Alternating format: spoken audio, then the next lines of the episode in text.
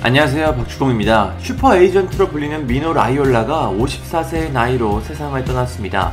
불과 하루 전 많은 언론들로부터 사망 보도가 나오자 자신의 SNS를 통해 이를 반박했지만 오보는 현실이 됐습니다. 라이올라의 사인은 아직 밝혀지지 않았는데 원래 건강이 좋지 않았던 것으로 알려져 있습니다.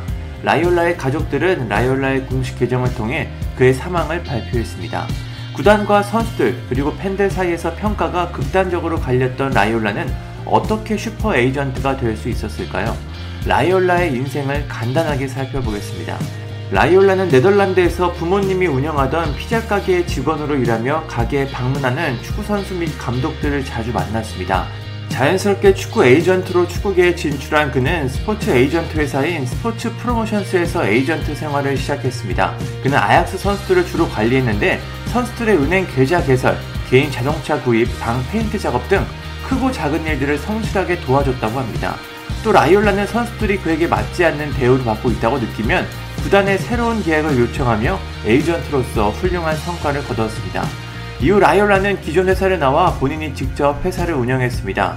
그는 스파르타 프라하에서 뛰던 파벨 네드베드를 라치오로 이적시키며 본격적으로 축구계에서 많은 주목을 받았습니다. 이후 라이올라는 네드베드의 유벤투스 이적을 추진했고 그는 2003년 발롱도르를 수상하며 최고의 자리까지 올라갔습니다. 특히 어릴 때부터 함께한 질라탄 이브라히모비치는 다양한 구단으로 이적시키며 많은 돈을 벌었습니다. 그러면서 많은 선수들이 라이올라의 에이전트 회사의 고객으로 들어갔습니다. 이브라히모비치, 발로텔리, 폴 포그바, 엘링 홀란드, 돈나루마, 더리우트 등 세계적인 선수들은 라이올라의 손을 잡았습니다. 라이올라는 구단들에게는 상당히 어려운 인물이었습니다. 자신들의 선수들이 좋은 대우를 받길 원하며 다소 무리한 요구를 자주 했기 때문입니다. 하지만 라이올라는 뛰어난 협상력과 보유한 선수들을 이용해 늘 협상에서 승리하는 모습을 보여줬습니다. 이런 모습 때문에 맨체스터 유나이티드의 알렉스 퍼거슨 감독은 라이올라를 역겨운 존재라고 평가하기도 했습니다. 하지만 선수들 입장에서는 자신들에게 좋은 계획을 만들어주는 라이올라를 좋아할 수밖에 없었습니다.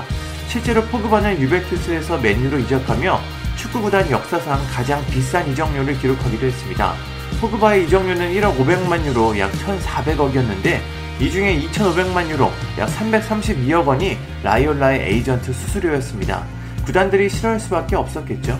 라이올라는 영어, 이탈리아어, 독일어, 스페인어, 프랑스어, 포르투갈어, 네덜란드어까지 총 7개의 언어를 구사했다고 합니다. 그만큼 통역 없이 선수들과 진심으로 대화하며 그들이 원하는 것을 명확하게 파악할 수 있었습니다. 그리고 그걸 또 구단에 거침없이 요청하며 선수들에게 신뢰를 쌓았습니다. 선수들은 자신들이 쉽게 하지 못하는 이야기를 라이올라가 막힘없이 하면서 결과까지 얻어내는 모습에 많은 고마움을 느꼈다고 합니다. 이런 부분에서 구단과 선수들 사이의 평가가 갈리는 것 같습니다. 그렇게 승승장구하던 라이올라는 지난 1월 갑자기 병원에 입원했습니다. 당시에도 라이올라가 위중한 상태라는 보도가 나왔지만 라이올라 측에서는 간단한 검진이라고 반박했습니다. 이때는 10일 뒤에 퇴원하며 특별한 모습을 보여주지 않았습니다. 하지만 이틀 전 라이올라가 사망했다는 보도가 갑자기 전 세계를 흔들었습니다.